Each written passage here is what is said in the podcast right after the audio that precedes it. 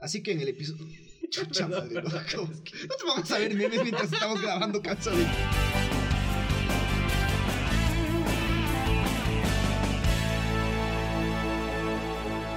Hola con todos y bienvenidos a Traigo a Colación, el podcast que se reparte a hospitales. Yo soy Jofre Vélez. Y yo soy Cristian Díaz. Que este gobierno hace un montón de cosas mal es algo que siempre supimos. Y en esta crisis se reveló que su manejo de la comunicación es terriblemente malo. Es que fue nefasto, loco. Desde desmentir memes, también redujeron las cifras de muertos, luego dijeron que si eran más, luego que no, que se les había cruzado las bases de datos. Les renuncia el secretario de comunicación en media pandemia. Convocan cadenas nacionales que luego no hay. La cosa es que se pasaron quejando durante todo el mes de marzo de que había una conspiración contra el gobierno y de que todas las noticias que se daban sobre el COVID en el país eran fake news. Ahora, la cosa es que nosotros creemos, y es lo que vamos a discutir en este episodio, que el gobierno no solo que no supo combatir las fake news, las noticias falsas, sino que las alimentó, que creó un ambiente propicio para que las fake news surgieran tanto durante estos meses. Es que el mal manejo de comunicación en la pandemia en la que la gente no solo no sabía qué hacer, sino no sabía qué estaba pasando. Te lanzaban un video de un- una bodega, de un hospital, una morgue en la que estaban un montón de cadáveres apilados y luego te decían que ese video no fue aquí y luego te decían que ese video fue en un hospital de Nueva York, luego alguien te decía no, que si ese video sí es aquí, que ahí están las etiquetas de los cadáveres y un montón de cosas que el gobierno mismo no supo organizarse para dar una información certera y además un solo canal de comunicación en el que la pandemia pudo ser más controlada. Además que tenían varios voceros para dar las noticias. En la mañana hablaba la secretaria de gestión de riesgos, en la tarde la ministra de gobierno, en la noche el vicepresidente. Y al menos durante el primer mes de la pandemia fue, el presidente simplemente no asomaba. Y se notó, aparte fue hasta descarado, la intención que tuvo el gobierno de, de sacar figuras de esta pandemia, de sacar héroes. Por eso tenemos a Foto, Otto Sonnenholzner, Otto Salchipapa, el que se convirtió en un meme ahora.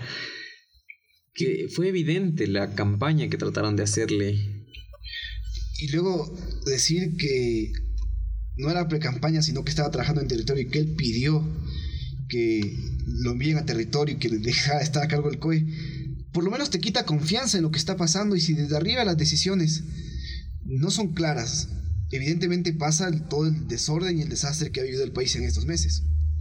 No olvidemos, por ejemplo, que el presidente de la República salía en cadena nacional una vez cada dos semanas y cuando se lo cuestionó por no asumir el liderazgo, finalmente fue cuando decidió asomar, por así decirlo.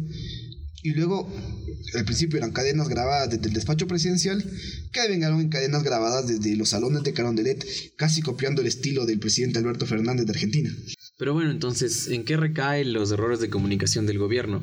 Yo creo que la base va literalmente que no tuvieron una sola voz, un solo mensaje, sino que fue disperso y fue cada uno por su lado. Y Eso también estaría tranquilamente revelando los problemas internos de gestión que, que creo que quedan en evidencia cuando tienes una emergencia de este tipo. A veces se siente como si tuviéramos tres o dos gobiernos dentro del mismo gobierno. Creo que esa desorganización fue no la causante de todos los problemas de la pandemia, pero sí una causante importante de un montón de desorden. Hizo que se les fuera de la mano el control, sobre todo el control de la información.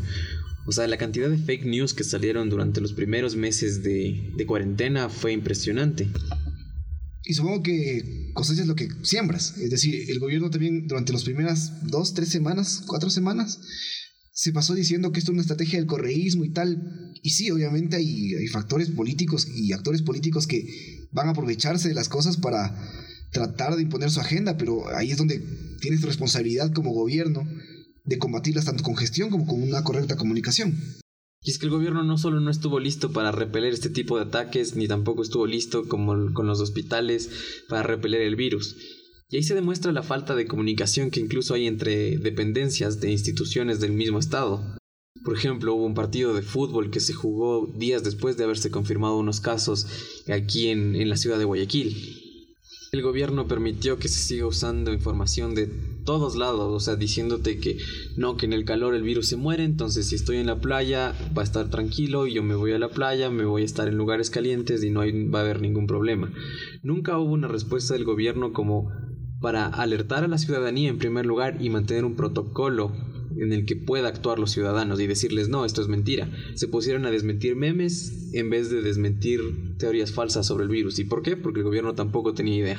Y estuvo, como decías hace un rato, todo este discurso de la culpa de la ciudadanía, que no podemos deslindar de responsabilidades. Ah, pero también desde el gobierno se veía una postura de que era prácticamente culpa de la ciudadanía y que ellos no podían hacer nada si es que la ciudadanía no obedecía. Después pero aún así, ves que se demoraron como un mes en declarar a Guayas zona de seguridad, que los, las restricciones de movilidad a nivel nacional se tardaron en implantarse. Luego estuvo todo el lío de coordinación con los municipios. Y por eso hubo este desorden entre decisiones, por ejemplo, la noche en la que el gobierno anunció la cuarentena y en la noche el alcalde de Quito como que aumentó el nivel de cuarentena y luego la polémica que hubo entre el gobierno nacional y el gobierno del Distrito Metropolitano de Quito. Mientras que en Guayaquil la alcaldesa cerraba con, con camionetas la pista del aeropuerto. Es decir, hubo una descoordinación y un descontrol generalizado de la situación. Y eso evidentemente trajo resultados, los resultados que conocemos, que es un montón de muertos, que hasta el día de hoy no sabemos cuántos son exactamente los que fallecieron por COVID y probablemente nunca lo sepamos. Y ya cuando lo piensas, esta clase de situaciones son, son dolorosas. Son dolorosas porque un montón de esas muertes se pudieron haber evitado. Y quizá esto pueda sonar muy duro, como que estamos atacando encima y encima y encima al gobierno que se excusa con decir que ha hecho lo mejor que ha podido y que no tenía idea, como así el resto del mundo tampoco tenía idea. Pero creo que no es así. Creo que en realidad sí hay bastante negligencia de parte de la comunicación del gobierno y desorganización de entre ellos mismos para tratar una crisis que ya se veía que iba a tener este tipo de gravedad. Porque por supuesto hay que entender que la forma en la que Ecuador reaccionó y la forma en la que el coronavirus golpeó a Ecuador eh, fue inusualmente más agresiva que en algunos otros países de la región. Tal vez no somos el peor país, pero sí estamos definitivamente entre los peores. Y supongo que evidentemente tenemos que la obligación como, como ciudadanos de señalar a los responsables y el primer responsable creemos que es el gobierno nacional de la República. Creo que aquí ser críticos es importante.